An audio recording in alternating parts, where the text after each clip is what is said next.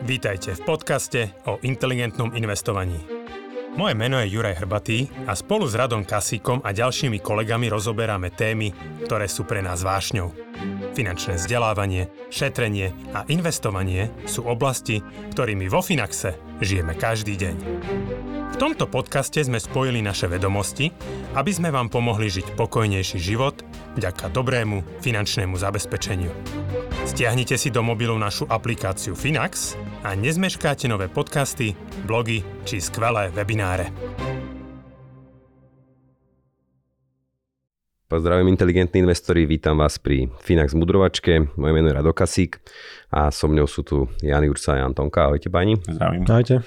Dlhšie sme nemudrovali, čiže určite sú už naši poslucháči a sledovateľia Finaxu nedočkajú, že čo sme si pre nich pripravili. A ako nechcem hovoriť, že sa toho veľa vo svete nedieje, ono sa deje, ale mm, asi sme úplne nezaregistrovali v uplynulých týždňoch takú situáciu, ktorá by bola nejak špecificky zaujímavá, že všetko sa v podstate točí hlavne teda okolo tej geopolitiky a ohľadom, aj sa tak nazval, že odhadovania a budúceho vývoja ekonomiky a s tým samozrejme súvisí aj vývoj inflácie, vývoj úrokových sadzieb, že to je taká asi najväčšia neznáma. Čiže ja by som sa chcel aj o tomto baviť. A ja si myslím, že posledná mudrovačka naša bol práve ten výhľad na rok 2023 čo bolo možno mesiac a pol dozadu. Čiže mňa by v podstate zaujímalo, či sa nejak váš pohľad za pomerne krátky čas zmenil. A ja ešte ako trošku natiahnem to intro, snáď mi to nebude nikto za zle, lebo ten začiatok roka vyzeral dobre, však v podstate reflektovali to aj, aj akciové trhy v zmysle, že teda tá inflácia pomerne prudko spomalovala. Čiže celý ten trh sa tak uchlácholil, že zvyšovanie úrokových sadzieb nebude musieť byť také prudké a teda, že sa blížime k nejakému vrcholu cyklu utesňovania. Teraz by som povedal, že tie posledné dáta za január sú trochu opačné. Samozrejme je to veľmi malá dávka na to, aby sme z toho mohli usudzovať nejaký jasnejší trend, ale o tom sa chcem rozprávať, teda, že inflácia v podstate myslím, že aj v Európskej únii aj za Atlantikou v Spojených štátoch bola trochu vyššia, ako, sa, ako boli očakávania.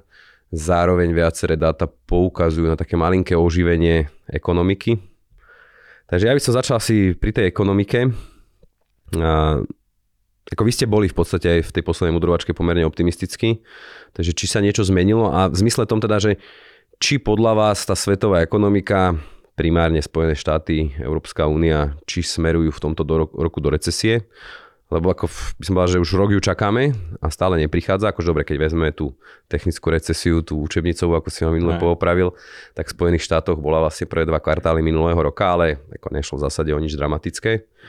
Čiže rastú podstate obe tieto ekonomiky. Teraz myslím, že to trošku podporila aj Čína, nejaké to uvoľnenie, zároveň tá, tá sa snaží trochu stimulovať tú ekonomiku. Takže ako to vyzerá, že vyhneme sa podľa vás tej recesii v tomto roku alebo nie? Tak mm, zase záleží, že takto dohodíme sa, že sa bavíme o takej tej naozajstnej recesii, že o ekonomika reálne akože sa zmenšuje, nezamestnanosť stúpa, keby celkovo tie nejaké nejaká ekonomická situácia m, mm, všetkých sa zhoršuje, keď to tak, tak akože nejako zjednoduším. O, z môjho pohľadu zatiaľ známky tohto nejako, nejako ultra nevidno. Mm, keby som urobil porovnanie oproti januáru, tak áno, ako si spomínal, inflácia trošku zase robí, robí vrázky, ale ne, na zatiaľ tie dáta nie sú také, aby som to nazval nejakou otočkou trendu alebo niečo také. V USA tá inflácia naďalej viac menej klesá, len takže to tempo bolo očakávané trošku vyššie. V Európe, alebo teda v eurozóne, napríklad teraz v Nemecku a Španielsku, ak si správne pamätám, tak, tak jemne poskočila. Mm, takže rozdielme to na tie, na tie dve časti. V USA tá inflácia, áno, že neklesá tak, tak rýchlo, ako by sme chceli, ale že tam, tam nejaké, mm, nejaká otočka toho vývoja na inflácii zatiaľ nevyzerá, že by bola prítomná. Čo je dôležitejšie v USA... Že otočka myslíš v tom zmysle, že by zase začala zase začala rast, áno, áno.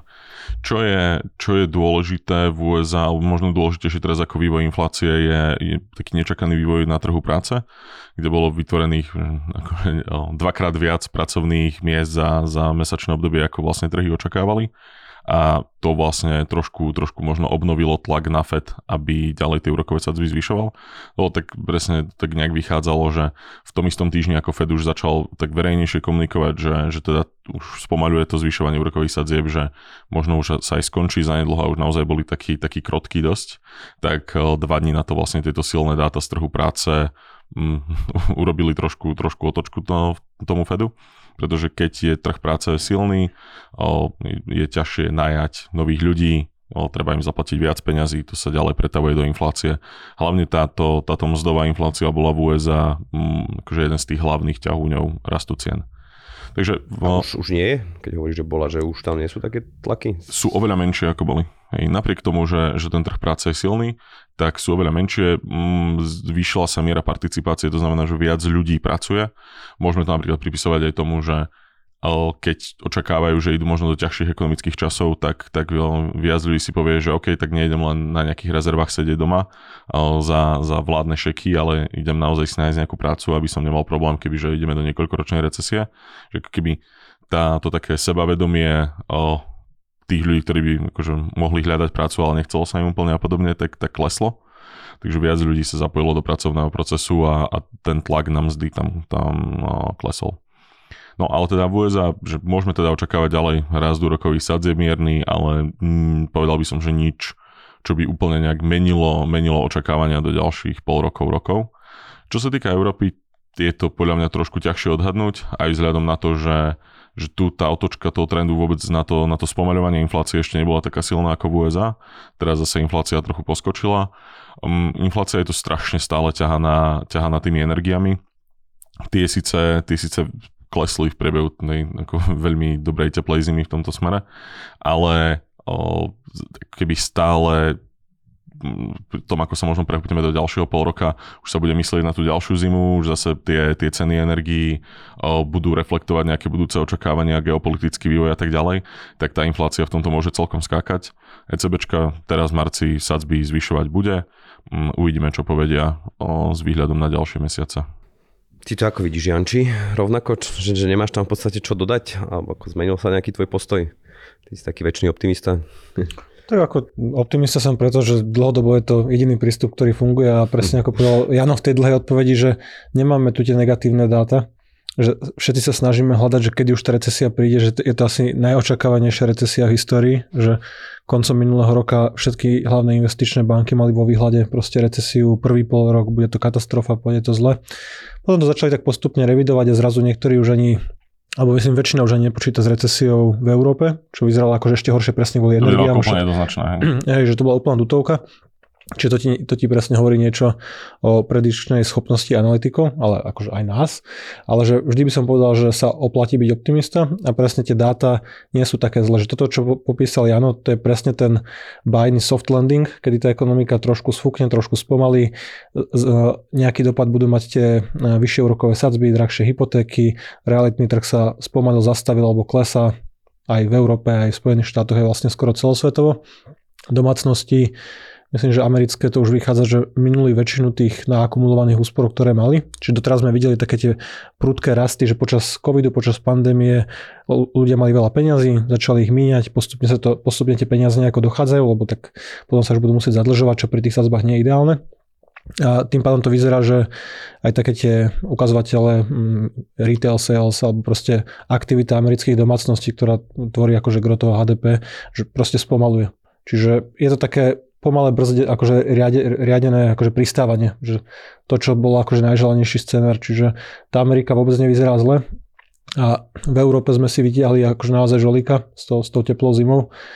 A energie stúpli, fajn, ale stále akože myslím, že komoditné indexy sú nižšie ako pred rokom, nižšie no. ako predtým, než začal konflikt na Ukrajine, čiže aj to, čo sa všetci báli, že teraz pšenica, ropa, všetko bude proste drahá katastrofa, alebo je chleba že všetko je naspäť alebo nižšie, čiže ďalšie predikcie, ktoré nevyšli niekomu. Takže akože je málo vecí, na ktoré by sa dalo pozerať týmto negatívnou optikou. Samozrejme, mimo takých akože častí ekonomik ako realitný trh. Ale znovu, mali sme za sebou 5 rokov extrémneho rastu. Na Slovensku sa ceny zdvojnásobili za 5 rokov, tak OK, nech sú teraz minus 5 až 20 podľa regiónu typu a, nehnuteľnosti, ale že stále akože žiadne, nič také strašné sa zatiaľ nestalo, prečo by sme mali byť negatívni. Áno. Ešte, Áno, ale- ešte, ešte dodám k tomu, že zase o, v USA to, ako sa spomaľujú, o, spo, ako spomaľujú spotrebu spotrebitelia, tak môže byť trochu problémom, lebo tí ako keby bez ohľadu na okolnosti dosť ťahali tú ekonomiku a akože tlačili to nahor. O, ako spaľujú proste tie svoje zásoby, tak nemusí to byť úplne také akože jemnučké pristátie z tohto pohľadu, ale inak akože principiálne súhlasím, čo hovoríš. No a že tá, tá teplá zima je, že oh, debilný vtip, ale že a vraj globálne oteplovanie je zlé, hej, že teraz máme z toho benefit. Dúfajme, že aj ďalšie bude teplo. Hej, potrebu- Ja teraz tie teplé zimy naozaj potrebujeme. Ja tak v reakcii, v, reakcii, v reakcii na vojnu sa spustilo toľko uholných elektrární, že sa o to staráme. Ja, ja predsa by som ešte trošku polemizoval, nie to tak akože hlava nebere, však samozrejme môžem sa ja miliť, že to je proste je to názor. A, ako áno, presne, že ja to vnímam tak, že napríklad tá americká ekonomika je presne ako obrovský rozbehnutý vlak, rútiaci sa obrovskou rýchlosťou a zbrzdiť ho je pomerne náročné.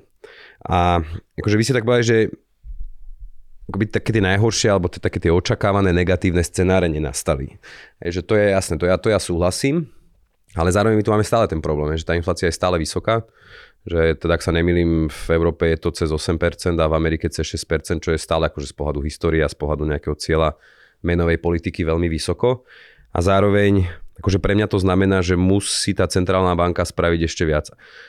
Alebo takto inak sa spýtam, že ste si stále, alebo stále si myslíte, že je schopná tá inflácia spomaliť, alebo že sú tie centrálne banky schopné ju znižiť bez toho, aby zhodili tú ekonomiku do recesie. Aj, aj vzhľadom na to, čo ste doteraz hovorili, že napriek tomu, že my sme tu mali najrychlejšie tempo zvyšovania úrokových sadzieb od aj minimálne druhej svetovej vojny, a ono stále sa to nejak ani, po, dá sa povedať, že to už je po roku, zásadnejšie v tej ekonomike neprejavuje a nedokáže to zraziť tú infláciu, ako ja viem, že inflácia nie je nie sme v Hogwarte, či ak sa to volá, kde teda šibneme čarovným prútikom a inflácia zrazu bude 2%, ale že to nejaký čas trvá. Tu sú dva faktory. Jeden je ten, že stále je, je otázne, nakoľko je silné to prepojenie medzi úrokovými sadzbami a infláciou. Že veľa vecí, ktoré si tu my hovoríme, alebo ktoré sú taká, tak akože, že no, štandardná vedomostná výbava proste ekonoma, tak to, to nie sú, že matematické fakty, ktoré nejako sú, existujú a hotovo bodka, ale to sú veci, ktoré stále sa o nich, povedzme, že aj akademická obec baví, že naozaj je to tak, stále je to tak, že my nemáme úplne nutne na to odpovede, že, že či proste zvyšovanie úrokových sadzieb nutne vždy má, má strašne silný efekt na infláciu, záleží od, od milióna faktorov. Jed, tá jedna otázka je, že nakoľko je tento link ešte vôbec silný, druhá otázka je, že ako dlho to proste bude trvať, ako, že tá, tá, ten faktor času, že áno, to nefunguje tak, že v marci ECBčka teraz zvýši úrokové sadzby a inflácia kvôli tomu zvýšeniu hneď, že klesne. Tam akože to naozaj trvá hodne dlho relatívne a o to viac napríklad, že čím viac kapitálu majú, majú firmy proste už narejzovaného, čím väčšie zásoby majú spotrebitelia a tak ďalej a tak ďalej, že predra, predražovanie peňazí, ak tých peňazí už mám kopu aj tak, tak ešte akože trvá, kým sa dostane ten efekt toho predražovania, kým má efekt na tú infláciu. Že kým sa niekto dostane k tomu, že aha, už by som si musel požičať a požičať teraz stojí toľko a toľko, takže pre mnohé, mnohých tých akože ekonomických stakeholderov nie je nejaký čas ešte téma. Ale teda jedna vec je, že, že z môjho pohľadu, aj keby že Fed si už len sedí na rukách, tak tá infla- už tými krokmi, ktoré, ktoré Fed urobil, to znamená tým zvýš- no, výrazným zvýšením úrokových sadzieb, tak na tú infláciu to pravdepodobne tlačiť bude. Že otázka je len, že či oni potrebujú ešte prikúriť v kotli a zvýšiť to tempo. Čo mm, ako, nemyslím si, že nutne potrebujú. Že to tempo spomaľovania zatiaľ je v pohode, samozrejme. Uvidíme, ako to bude vyzerať v ďalších mesiacoch. Ak, ak to bude vyzerať tak, ako mm, dáta minulý mesiac, tak samozrejme o, Fed bude musieť prehodnotiť svoje kroky. Ale zároveň mm, tiež to, že v 70. 80, alebo 70. rokoch teda, že bol taký ten prístup, no 70. 80. že môžeme dvíhať úrokov, alebo že budeme dvíhať úrokové sadzby do nekonečna, až kým tú infláciu neskrotíme. Že to bolo, to je podľa mňa, že jediný príklad v histórii, keď centrálna banka išla do takého úplného extrému, že budem dvíhať akokoľvek, dokol, dokoľkokoľvek. ČNBčka. No, že oni, počkaj, oni, oni to zažívajú že... teraz na no, Češi. Ale už to vzdali aj, tak im to nevyšlo, hej? Ano. Ale že, že o, Paul Walker, vtedajší, vtedajší šéf Fedu, tak on zvyšoval, zvyšoval, zvyšoval a na, nakoniec naozaj akože tá inflácia sa skrotila.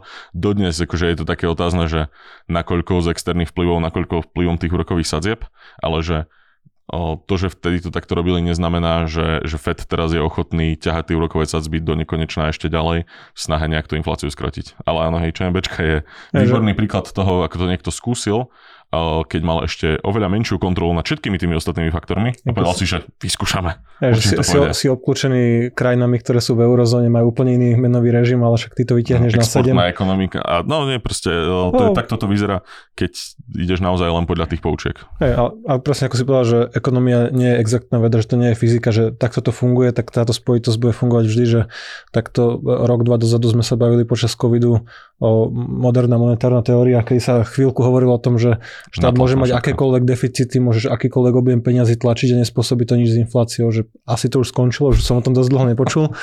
Čiže akože objavia sa nejaké teórie, ale presne, že tá Philipsová krivka, nezamestnanosť a všetky tieto veci, že OK, fajn, že je, je to niekedy logické, vyššie úroky by mali spomaliť ekonomiku, ale napríklad akože Amerika, že znovu berme nejaké špecifika toho trhu, že keď boli nízke úrokové sadzby, povedzme americké domácnosti vedeli získať hypotéky na 15 až 30 rokov za 2,5%, tak mnohé domácnosti to spravili a využili to zafixovali ten dlh a znížili si povedzme mesačný spending, výdavky na bývanie, ja neviem, z 2,5 na 1,5 tisíca ako príklad. No a oni to majú zafixované a že to máš ako keby nekonečný boost pre tie osobné financie, nejaký náraz kúpnej sily, že proste zmenila, zmenila sa menová politika, ale že možno polovica domácnosti to nemusí vôbec trápiť, lebo proste všetci majú dlhé fixy a už teraz uh, non-stop majú ako keby viacej peňazí mesačne, ktoré môžu míňať niekde inde, čiže treba brať aj akože na toto ohľady. Áno, tá rastúce, rastúce úrokové sadzby, drahé hypotéky, Američania teraz si požičiavajú za 7% na 30 rokov, ale že to trápi len to, to malé percento tých mladých, ktorí sa chcú presťahovať do vlastného, chcú kupovať. Všetci ostatní sú zaseknutí v tých svojich bytoch a domoch, lebo majú nízke lacné hypotéky a nemá zmysel sa stiahovať ale že to samo nezbúra ekonomiku, len preto, že sú drahé hypotéky, lebo tých aktuálnych vlastníkov bez úverov to netrápi, tí, čo majú fixnú tú sadzbu na dlho, tiež to netrápi.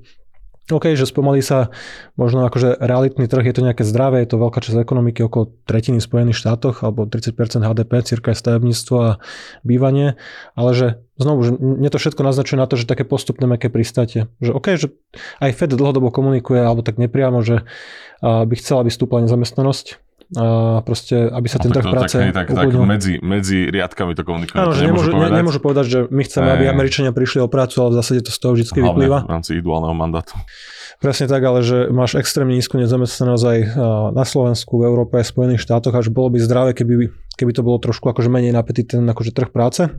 A všetko to k tomu prispieva akože kombinácia týchto faktorov, že minulý sa usporí, možno ľudia sa vrátia na trh práce, možno viacerí budú akože sa uchádzať o to isté miesto, ne, nebudú musieť zamestnávateľia nekonečne šponovať tie mzdy, čiže a keď sa pozrieme na, na, na inú zložku toho, že čo znamenajú vyššie úrokové sadzby, alebo teraz sa bavíme veľmi len o bežných ľuďoch a keď sa bavíme potom aj o firmách, že firmám to teda predražuje, predražuje nejako financovanie. V tom tiež akože nevidím nejaký, nejaký obrovský problém, že áno, proste trochu to spomalí rast, ale v USA nie je dôvod si myslieť, prečo by takto, že drahšie peniaze robili nejaký veľký ekonomický problém. A hlavne firmy sa krásne predzasobili dlhom. Že keď si pozrieš, no, ako ale... narastol korporátny dlh, keď bol lacný. No však práve, naozaj... práve, práve, to nie je riziko, hej, že teraz akože si viac tak hovoril, že vďaka tým nízkym rokovým sadbám akoby celkovo zadlženie narastlo. Hej. A teraz vlastne sme si povedali, že tým, že majú tie dlhy nejakú splatnosť, a že to v podstate k tomu ešte len dôjde. A to teraz bereme na úrovni štátu, domácnosti, na úrovni firiem Čiže naozaj akoby ten rozostup medzi tým zvýšením úrokových sadzieb centrálnou bankou a reálne, kým sa premietne do ekonomiky, môže byť, hej, že môže to začať o 2-3 roky. Jasne. Napríklad nás nečaká nejaký väčší šok potom. Lebo to je akože extrémny náraz, hej, že dobre, teraz som možno ako firma platil na dlhopisoch 1%, treba z 5 ročných a budem platiť 5%. Dobre, ale 5 by si platil dneska, ale že o 3-4 roky, tak. keď budeš refinancovať dlh, že ty, ty ho zvládaš z čoho splácať, lebo máš proste fixnuté tie staré sadzby a v čase, keď ho budeš refinancovať, že Žiadna centrálna banka z tých hlavných neprojektuje, že by inflácia bola 4-5% na 25, 6, 7 a tebe keď bude maturovať ten dlh, tak pravdepodobne sa budeš vedieť financovať asi nie za percento, ani tú hypotéku nezískaš už za percento, ale možno za niečo rozumné 2, 3, 4, že to nebude 7, 8, 9. Dobre, že keby, keby to ďalej, keby to ďalej že- rástlo, že máš niekoľko rokov času získali. Čiže aký je ten výhľad úrokových sadzieb u vás? Hej? Že, dobre, že teraz asi, neviem, ako v tom januári to bolo také, že sa blížime k vrcholu, teraz asi zasa tam pár zvýšení pribudlo, že kde sa čaká teraz ten pík, ten strop toho úrokového cyklu v Európe a v Amerike? V Európe to aktuálne vychádza niekde skoro pri 4%, že A aktuálne sme kde? A, koľko mám teraz v Európe? No, 2,5 či už 3? 2,5 podľa mňa.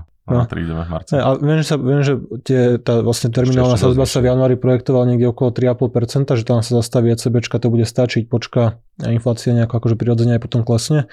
A teraz tie očakávania trhu sú nastavené skôr okolo 3,9-4, čiže na 4% by to akože ešte mohli vyšponovať a, a v Amerike tam sa tiež počíta už len s nejakými drobnými zvýšeniami, že tam sme Hej. 4,5 alebo tak nejak.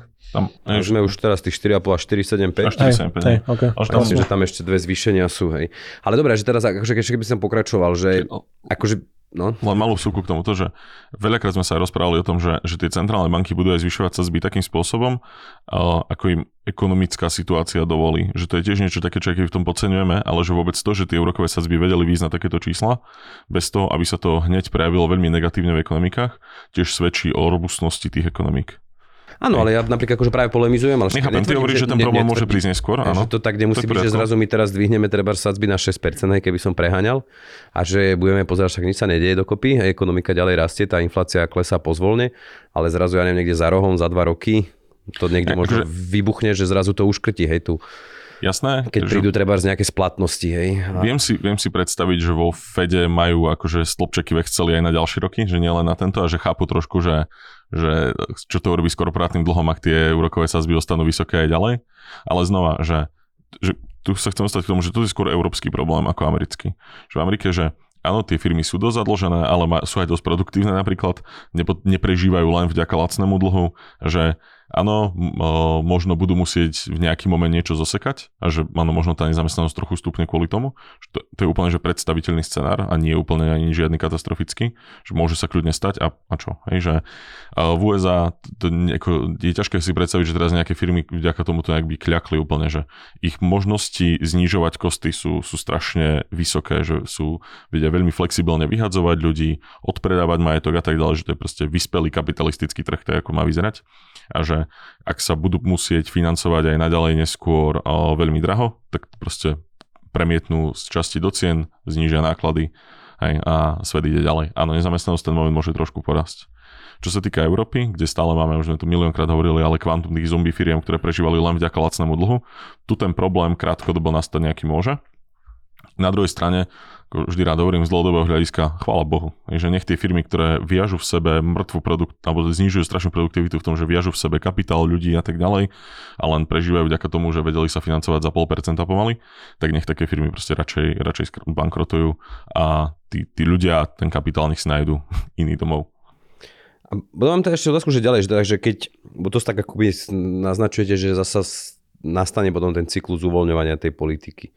Ale že čo sa musí stať, že vlastne ako reálne na to, aby zasa tie centrálne banky začali stimulovať tú ekonomiku treba znižovaním morkových sadzieb, tak asi musí nastať nejaká recesia, že pokiaľ by treba ten rast bol a bol by aj slabší a reálne by nerastla nezamestnanosť, ale treba aj inflácia by klesla. Alebo tak že stačí na to, aby teraz tá inflácia klesla, že ak by klesla inflácia po 3%, tak to automaticky znamená, že začne tá centrálna banka znižovať úrokové sadzby, lebo treba tie reálne sadzby sú naozaj potom extrémne vysoké, že už by boli treba z 2,5% ako rozdiel medzi nominálnou sadzbou aj minus, minus tá inflácia, že toto stačí, alebo si myslíte, že musí prísť aj také zásadnejšie ekonomické spomalenie až recesia, aby pristúpili k tomu Podľa znižovaniu? mňa nemusí prísť až že zásadné spomalenie, ale mu, akože ak by bolo výrazne na obzore a, a prichádzalo postupne, že takto, neviem si úplne predstaviť, že by centrálne banky začali znižovať sadzby len kvôli tomu, že už môžu. Že čo sú, čo sú vysoké úrokové sadzby, že to, je, to sú náboje proste v zbraniach centrálnych bank, ktoré oni si, že kedysi ten systém bol taký, že v dobrých časoch si ako keby, že, že sadzby zvyšovali, takže tie náboje si oni zbierali, aby v zlých časoch mohli sadzby znížiť, ekonomiku stimulovať a pomáhať tak, o, tak nejakej stabilizácii. Že neviem si úplne predstaviť, že by si povedali, že, á, že tak už inflácia je 2%, ekonomika je na nule, tak ideme, ideme stimulovať. Je, že na čo? Je, že Na druhej strane, že ak by, prichá, ak by sa akože ak by dochádzalo k tým problémom, ktoré, ktorých sa bavíme, ak by napríklad, že hej, teraz do extrému dotiahnuté, že naozaj by tie sadzby boli stále hrozne vysoké, firmy by začali, že hromadne prepúšťajú, mali problém proste s tým dlhom, tak áno, už sa tým pádom dostávame do, do pásma, kde ekonomika má problém a tým pádom centrálna banka má, má dôvod ekonomiku stimulovať. Hej. Akože presne takto, že tohto sa napríklad že stále si myslím, ako sa to kedysi volalo, že je tam ten Fed put, tá Fed put opcia, že teda keď je zle, tak zakročia. na konci, na konci vždy zakročia, že to, to, to si myslím, že stále tam je. Ešte, ešte k tomu znižovaniu, alebo že keď tá inflácia, ako ja hovorím, že keď klesne proste k 2% alebo nižšie, že ja si viem predstaviť, že by aj na to reagovali a nebude podľa mňa ECBčka alebo Fed držať sazby na 4-5%, že nevidím dôvod, aby v týchto ekonomikách bola pozitívna reálna akože úroková miera, že proste, aby, že ono by zasťahovalo peniaze z trhu proste, že ľudia, domácnosti, sporiteľia, že to, čo bol najväčší problém Japonska, západnej Európy alebo do, do menšej miery Ameriky bolo, že proste 10 rokov centrálne banky nevedeli rozhýbať infláciu a že teraz vytvoríš prostredie, kedy na depozitoch budeš mať bezrizikové 2% nadmierovej inflácie alebo 3%, že podľa mňa aj tá klesajúca nízka inflácia, keď sa zostane k tým 2%, vyzerá, že centrálne banky chcú byť opatrné a nebudú to robiť príliš skoro že mm, pár mesiacov klesajúcej inflácie ich nepresvedčia, aby so sadzbami išli dole. Práve sa asi, myslím, aj Fed obáva toho, že sa zopakuje ten inflačný scenár 70. roky, kedy inflácia dočasne klesla a potom zase ožila, vystrelila, že chvíľku si asi počka, že naozaj to možno tú aktivitu utlmíš, ale že keď bude inflácia na 2%, ja neviem, pol roka alebo proste anualizovanie to bude vychádzať, že nerastie, možno príliš začne trpieť niektoré, niektoré časti ekonomiky, možno tie, tie reality a proste takéto financovanie výstavba, tak ja si viem predstaviť, že už len v reakcii na toto by postupne akože stiahovali, že asi nie po pol percente, možno nejako agresívne, ale minimálne by komunikovali, že tie úrokové sazby budú klesať. Čiže... Z môjho pohľadu, niečo musí výrazne trpieť, ano. alebo nejaký cieľ musí byť nenaplnený. Hej? Že hej. aby Fed vedel mať argument, že prečo tie sazby znižuje. Nejaký cieľ je nenaplnený, že pozri, ak sa im podarí stiahnuť infláciu k dvom a akože ďalej budú držať vysoké úrokové sadzby, tak oni stiahnu aj pod tie dve potom. Áno, že, že áno, keď tá inflácia bude, bude smerovať k percentu, k pol percentu, jasné, to už je dôvod. Že na, nemôžeš, na nemôžeš to nechať, lebo to už bude opačne, že spôsobíš defláciu. Jasné, ale ak to bude pol roka pri týchto sadzbách sa stále držať na dvoch, tak to je práve argument za držanie tých úrokových sadzieb ešte na tých úrovniach. Hej, že nejakú dobu áno, ale... Unless, že... hej, že niek- nejaký sektor niekto už veľmi trpí a tie sadzby treba znižovať kvôli tomu. Čiže kde vy napríklad vidíte infláciu na konci roka v Európe a v Amerike? Keď sme hovorili, že teraz sme cez tých 6%, že to bolo to januárové číslo v Amerike a cez 8% v Európe, že dostane sa to niekde k 3%? V Amerike na 3 to v pohode vidím na konci roka. A, a v Európe mm, dones mi meteorologa a hodím si kockou. Ja, že tu máme presne tú, tú divokú kartu, že počasia vojna, že tam ani nemôžeme počítať s tým, že štandardný ekonomický vývoj domácnosti, že tu môže zamiešať karty, proste sa, to sa môže zmeniť z týždňa na týždeň. A myslím, že ČMBčka Češi už projektujú, že inflácia bude 2%, tak tuším okolo 24. Oni sú takí optimisti celkom. Nie, ale akože vyzerá to reálne, že znovu všetci bojujú tú minulú vojnu, že každý sa obáva toho, že ako, ako trhy akcie budú prežívať nejakú prípadnú recesiu a vysoké úrokové sadzby, ale že to je už to, čo sa stalo v minulom roku, že to už bolo to riziko, že teraz sa pozeráme dopredu, keď tá inflácia klesne a, a ako sa to bude vyvíjať neskôr. Čiže to, kde bude tento rok inflácia, že to už viac menej započítané, tá, tá trajektória, že pokiaľ nepríde nejaký šok, tak to už bolo predstavené v tom minulom roku, kedy akcie práve preto to odpísali petinu hodnoty.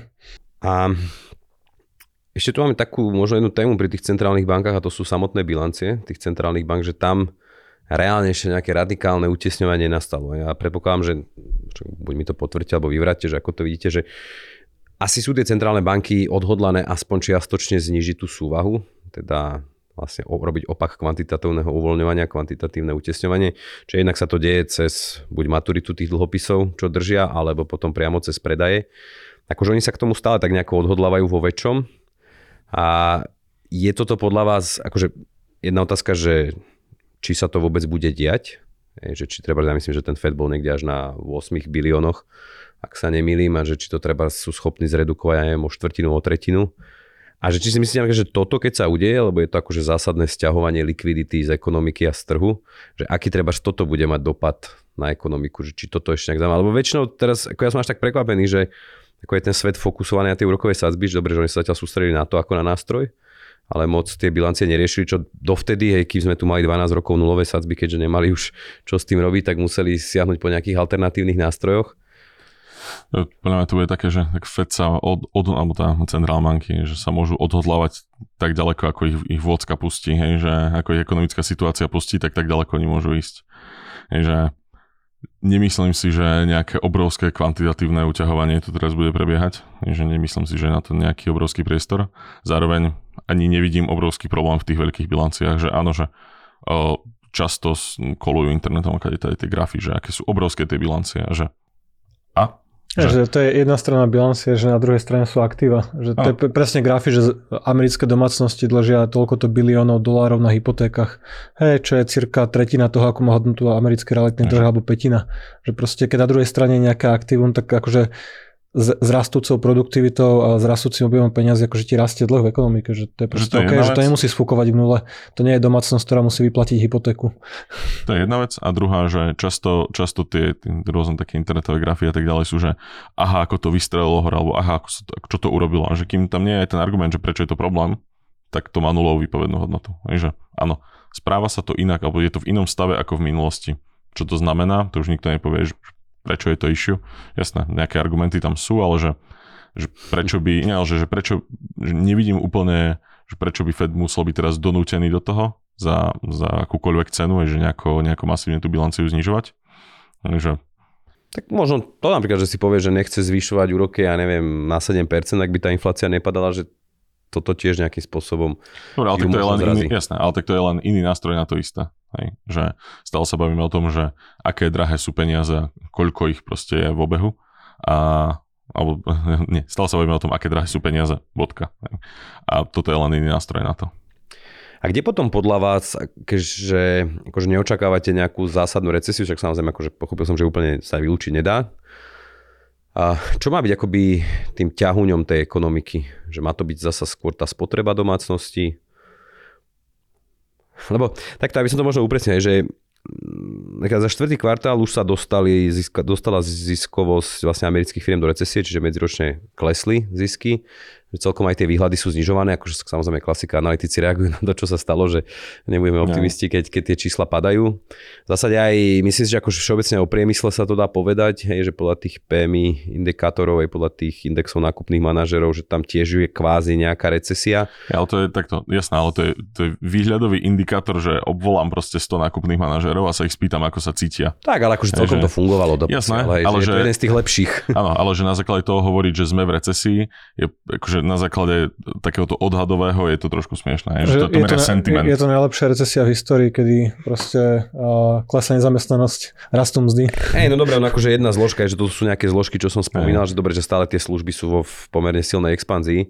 Je, že dobre, že trošku otáča ten realitný trh, ale stále je to medziročný rast. Teraz keď pozerám aj na Spojené štáty. Je, že, ja, okolo 10% no, stále. Je, že možno ten vrchol našiel, na, našiel niekde v lete, hej, a že spomaluje a že teraz tu máme ešte tých spotrebiteľov. Čiže či, čo podľa vás akože bude držať, ťahať tú ekonomiku? Lebo ešte ďalšia vec je, že čo ja, o čom sa podľa mňa moc nehovorí a v čom som ja skeptický, sú všeobecne tie vládne výdavky, že to sme tiež celkom tým rozmaznaní, naučení, ale aj vzhľadom na tie úrokové sadzby, tak to budú podľa mňa práve štáty jedny z prvých, ktoré budú cítiť tie vyššie úrokové sadzby, že zrazu tá obsluha dlhu sa pomerne predraží a nebudú schopné už pracovať s takými deficitnými rozpočtami. To s tebou, to s tebou veľmi súhlasím, že to, to bude problém a hlavne teda, keď máme teraz aj v USA, že vlády, ktoré vo všeobecnosti vlády, ale v USA teraz to vidno veľmi, že vládu, ktorá veľmi ľubí sa zadlžovať, že masívne.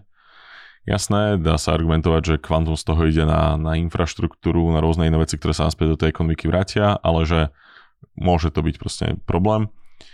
Na druhej strane OK, tak že to nie, je, nie sme úplne v štádiu, že keď vlády zosekajú tie svoje výdavky, takže teraz keby nebudú vedieť plniť nejaké svoje základné funkcie alebo tak, ale že áno. To nemyslím, ale, áno, že, jasné, ale že, že obmedzuje sa priestor. sú áno, dôležitá časť HDP. Áno, áno, a že obmedzuje sa priestor na, na nejaké akože veľké stimuly, veľké projekty a tak ďalej, že s najväčšou pravdepodobnosťou proste bude treba bude treba výrazne šetriť, alebo teda podľa mňa do istej miery zase vidíme aj taký posun toho, ako trh vníma, že aký dlh je proste ospravedlniteľný a OK.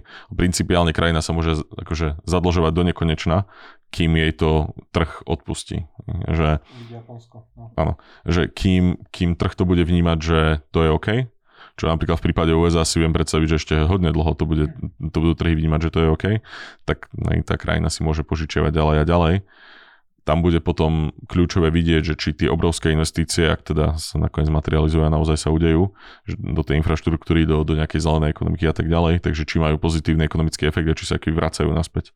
Ak to bude ten prípad, tak napríklad pre USA ako nevidím tam nejaký ohromný limit, že koľko sa oni môžu zadlžovať a že OK, tak je tá obsluha dlhu im to bude predražovať nejaký čas. OK.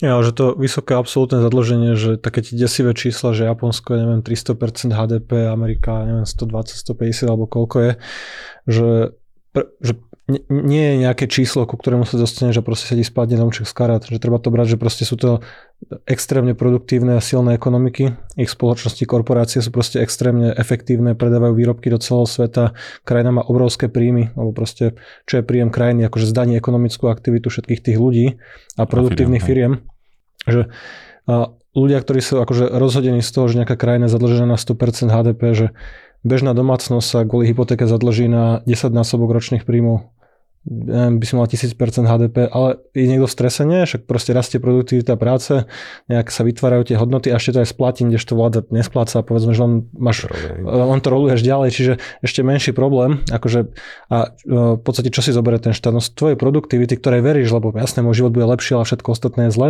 tak ľudia proste predikujú budúcnosť že ja sa budem mať lepšie, ale štáty sú, majú problém a štáty hospodária zle a majú vysoké dlhy, ale že bežná domácnosť, mladí ľudia majú 8, 9, 10 násobov ročného príjmu dlh, vyplatia ho z rastúcej produktivity práce a na druhej strane toho dlhu je nejaké aktívum. A štát si z každého ich zarobeného eura na Slovensku zoberie 40%, v Európe možno v priemere 50%, v Amerike neviem 30%.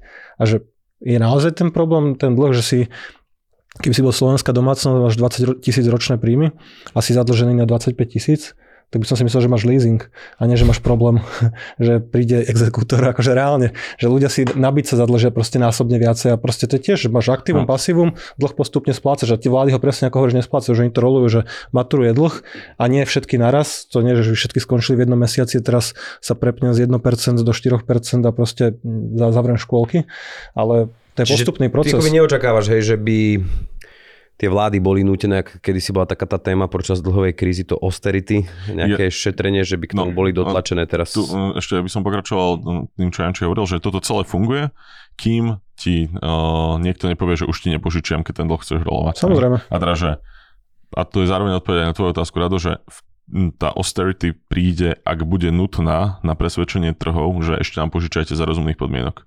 Že keď úrokové sadzby ako stúpli, proste jasné, stúpa aj percento, za ktoré si štáty požičiavajú a potom aj všade, ako pri každej investícii nejaká riziková príražka. Jasné, pri Taliansku je úplne iná ako pri USA, ale teda, že čím viac sa ten štát bude, alebo ak sa bude zadlžovať tak, že to nebude dávať investorom zmysel, budú v tom vidieť riziko, tak proste si budú, bude štát požičiavať za viac a viac.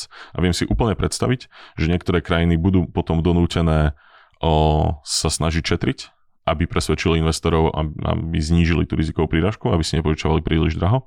Ale teda, že podľa mňa austerity príde vtedy, keď bude nutná, ak bude nutná. A nezabudne... no ja sa aj pýtam, že či bude, či a nie, ešte, ako to e, e, vidíte. Ešte k tomu, že nezabudnime, že inflácia ti znižuje reálnu akože výšku dlhu, alebo tak. teda akože um, silu dlhu.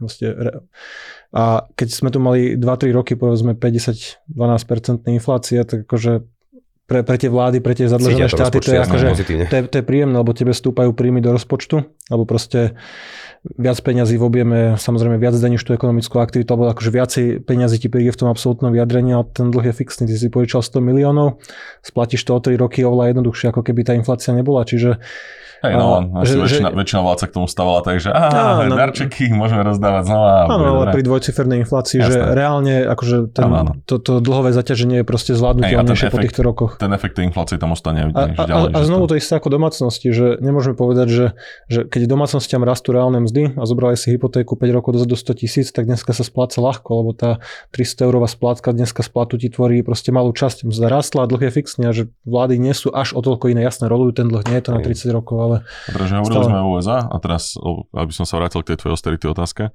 tak viac je to téma v Európe teda, že tu sme si to, tu sme si to nejaký čas aj zažívali v niektorých krajinách. Ja mám pocit, že odkedy sa urobil ten veľký balík na plán obnovy a rozda- porozdávali sme si ho v rámci Európy s nejakými akože relatívne podľa mňa na, na európske pomery rozumne nastavenými pravidlami, že na čo majú tie peniaze ísť a rozumnými kontrolnými mechanizmami, aby boli krajiny donútené tie pravidla dodržiavať, inak tie peniaze nedostanú tak mám pocit, že napríklad oveľa menej sa rozprávame o tom, že za koľko si požičiavajú Taliani a či budú vedieť obsluhovať dlh. Odkedy sa tam idú preinvestovať, že obrovské miliardy, tak to normálne, že pomaly nie je téma. Hej? Áno, však v podstate téma to bola ešte pred rokom, že keď začínala Európska centrálna banka zvyšovať, tak už vtedy sa, sa začal trošku triasť, sme mali, čo bude áno, s Talianskom a, vtedy na, ešte pokračujeme sme mali ďalej. Talianské voľby, no. vtedy sme mali ešte talianské voľby na jeseň, v septembri či kedy a okolo nich to vyzeralo všeliako a teraz, že absolútne to nie je téma už. Dobre, ale ešte ak by som sa možno vrátil k tej predchádzajúcej otázke, čiže čo by mal akoby podržať tú ekonomiku? Či to tak vidíte nejako komplexne, že Hej, budú no. tie mzdy rásť, bude sa spotreba nejakým spôsobom udržiavať a zákonite s tým bude súvisieť potom vlastne tá priemyselná aktivita tak, a tak ďalej? Tá, tá relatívne vysoká spotreba sa ďalej udržiavať určite bude. A aj z toho dôvodu, že tie mzdy teraz celkom, celkom porastli ak očakáme, že tá inflácia sa, tá inflácia proste trošku zmúdrie, tak nejaké to celkom rozumné množstvo peňazí na míňanie v tej ekonomike bude. Napríklad, ako sme viackrát hovorili, že v USA tie hlavne nízkopríjmové skupiny si platovo dosť výrazne polepšili v posledných rokoch.